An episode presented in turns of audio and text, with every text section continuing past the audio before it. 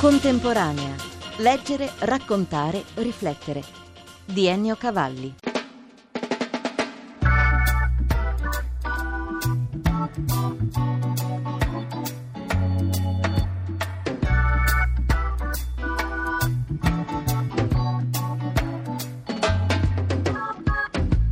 Lo conobbi al Pireo.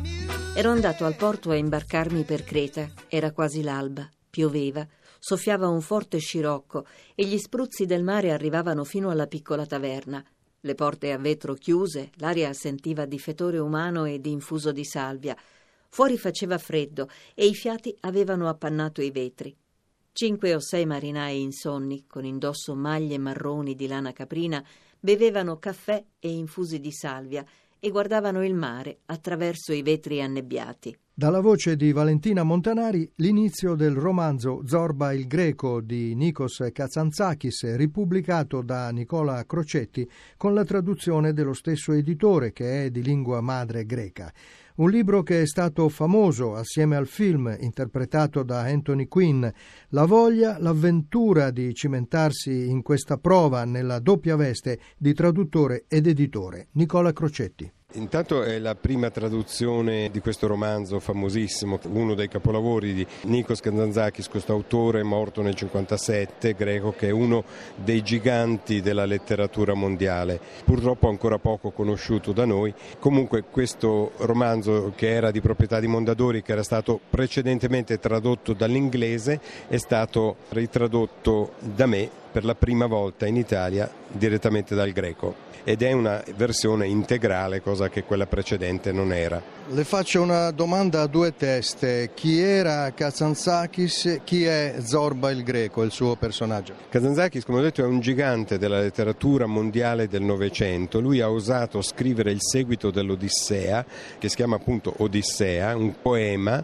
in 33.333 versi, cioè praticamente della lunghezza dell'Iliade e dell'Odissea insieme. E lei si sta avventurando anche in questa traduzione? Sì, ho cominciato a tradurre questa cosa perché è tradotto in inglese, francese, spagnolo, eh, tedesco, ma non in italiano, quindi io mi sto piano piano cimentando anche in questa impresa ciclopica. Ma la sua opera più conosciuta e forse una delle sue cose più belle è un romanzo, è la storia di un operaio che incontra un intellettuale e insieme fanno un'avventura sull'isola di Creta, cioè fanno un'impresa, l'intellettuale eredita una miniera, l'operaio lo aiuta a sfruttare questa miniera ed è la storia di come questo operaio analfabeta insegna la vita all'intellettuale, a questo uomo rinchiuso nei suoi libri, nella sua filosofia. Nel prologo al libro, Kazantzakis presenta così il suo personaggio, realmente esistito. Ho provato spesso il desiderio di scrivere la vita e le imprese di Alexis Zorba, un vecchio operaio che ho molto amato. I maggiori benefattori della mia vita sono stati i viaggi e i sogni. Pochissimi esseri umani, tra vivi e morti, mi hanno aiutato nella mia lotta. Ma se volessi distinguere le persone che hanno impresso l'impronta più profonda nella mia vita, ne enumererei tre o quattro: Omero, Bergson, Nietzsche e Zorba. Il primo è stato per me l'occhio sereno e radioso, come il disco del sole, che illumina ogni cosa con un bagliore che redime. Bergson mi ha alleviato dalle inestricabili angosce filosofiche che hanno tormentato la mia prima giovinezza. Nietzsche mi ha arricchito di nuove angosce e mi ha insegnato a trasformare la sventura, l'amarezza e l'incertezza in orgoglio.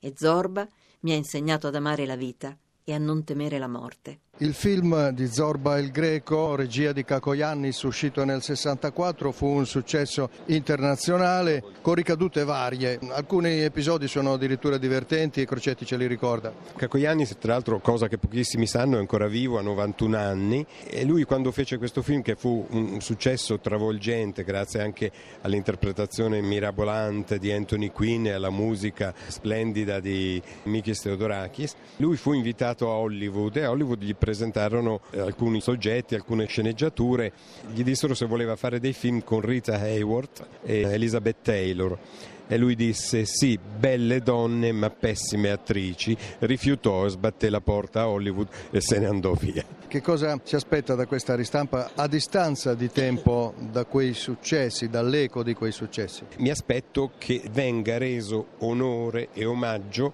al nome di questo genio della letteratura che fu Nikos Kazantzakis. Si chiama La vita felice come il libretto di Seneca, De Vita Beata, ma è una casa editrice, Gerardo Mastrullo, l'editore, che continua su questa linea di grandi classici, tra le più recenti novità, le massime di Democrito, aprendo a casa il libro Chi cede completamente alle ricchezze non potrà mai essere giusto e così via con le riflessioni che ognuno può fare. Gerardo Mastrullo. È proprio per questo motivo che nel 1993 ho deciso di fare l'editore e di chiamare la casa editrice La Vita Felice. Mi è venuto in mente il De Vita Beata di Seneca e questo passo in cui lui dice che non si può essere veramente belli dentro, stare bene con se stessi se non si è felici, se non si conduce una vita beata, ovvero una vita scevra di interessi materiali.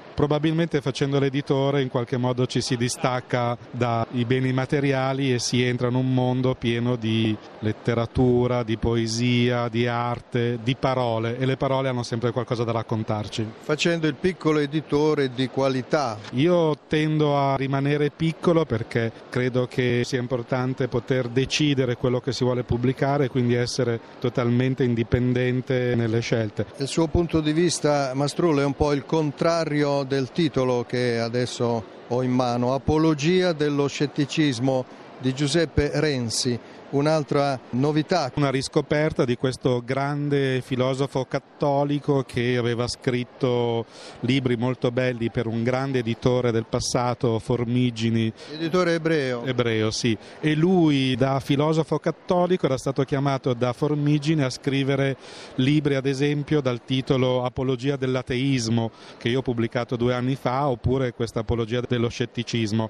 Sono libri che nonostante abbiano 50 50-60 anni ed è da allora che non sono più ripubblicati, hanno una freschezza intrinseca. Il contenuto potrebbe essere stato scritto cinque giorni fa. Uno scetticismo soft, quello celebrato da Giuseppe Renzi, in base al motto non c'è verità, è difficile trovarla e dunque è meglio dubitare. Del resto lui da filosofo cattolico scrive un saggio sull'ateismo e esordisce dicendo l'ateismo è una religione, proprio a dimostrazione di questo suo approccio ai grandi temi con uno spirito filosofico e quindi in qualche modo da una parte dubitativo, dall'altra parte esplorativo. Saltiamo a Proust, un Proust eh, inedito, gli articoli mondani pubblicati sulle Figaro dal grande scrittore riuniti in volume sotto il titolo Il salotto di Madame de Tre Puntini. Ecco, cosa c'è dietro quei puntini e dietro questa riscoperta? Dietro i tre puntini c'è una delle più grandi cortigiane dell'epoca di Proust, quindi dell'inizio del Novecento. Si tratta della principessa Mathilde, moglie o compagna di Napoleone I. E amica di Flaubert. E amica di Flaubert Flaubert che intratteneva nel suo salotto appunto i più grandi letterati dell'epoca. Questo è un libro molto curioso perché Proust eh, ha collaborato relativamente poco ai giornali all'inizio del secolo scorso è stato chiamato a scrivere per le Figaro per raccontare proprio questo mondo un po' frivolo e mondano a cui lui era chiamato a partecipare, ma forse per un piccolo vezzo non lo so, alla fine lui non ha mai firmato questi articoli col proprio nome, tranne credo forse uno solo, usava firmare queste cronache con nomi assolutamente di fantasia tipo Dominique, Orazio, appunto tranne un articolo pubblicato il 20 marzo 1907. Questo ha fatto sì che anche in Francia di fatto questi articoli siano rimasti inediti credo fino al 2006 è una riscoperta, io ho ritrovato in una libreria francese l'originale, ho visto che in Italia non era ancora mai stato tradotto e l'abbiamo fatto noi nel 2011. Quale Proust viene fuori messo a confronto con l'alta borghesia? del suo secolo? Beh, viene fuori un Proust che comunque è già grande scrittore perché pur non avendo ancora pubblicato ha già scritto i primi capitoli della sua recherche.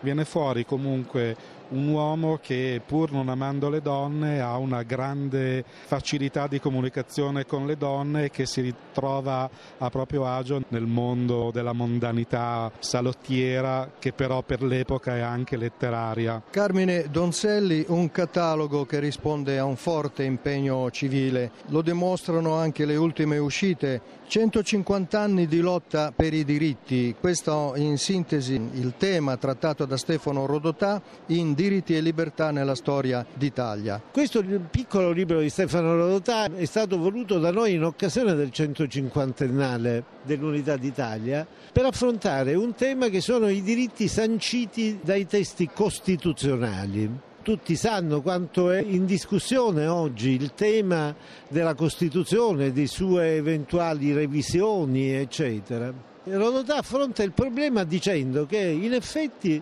la storia di questi 150 anni è la storia di una affermazione progressiva di diritti sempre maggiori che riguardano naturalmente non solo la sfera pubblica ma anche la sfera privata, i diritti delle persone. Ma c'è una novità che è una novità preoccupante.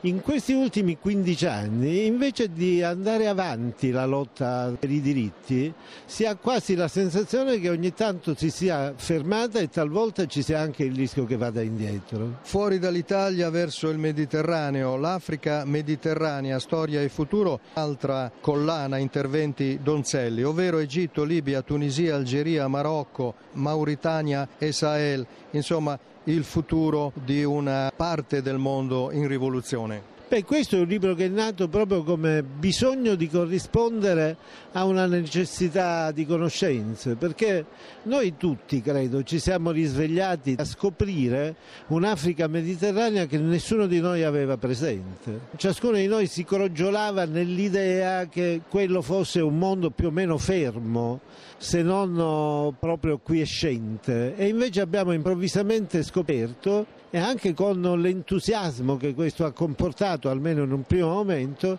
che ci sono delle potenzialità di innovazione in questo pezzo di mondo che si affaccia alla storia e che pretende di contare e di essere vivo e presente. E noi abbiamo scoperto una cosa collettivamente, la nostra profonda ignoranza.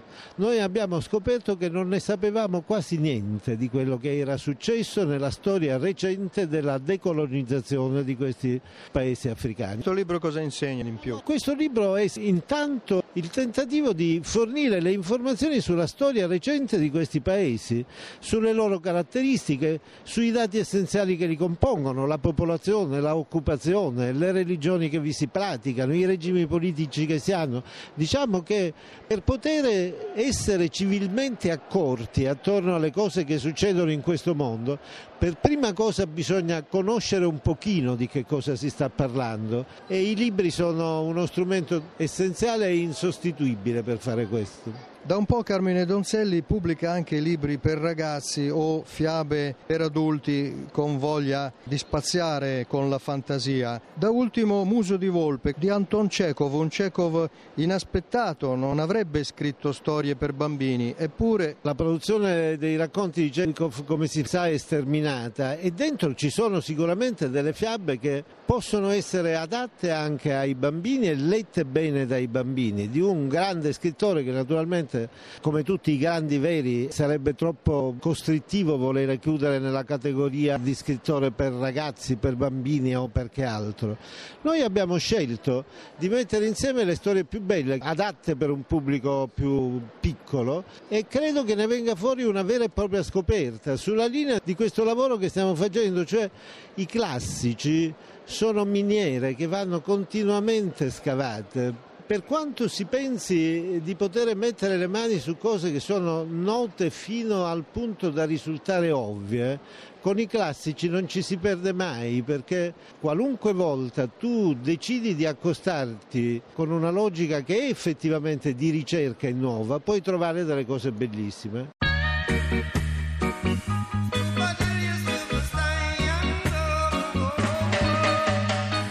Grazie dell'ascolto da Ennio Cavalli. Per riascoltare questa e altre puntate www.contemporanea.rai.it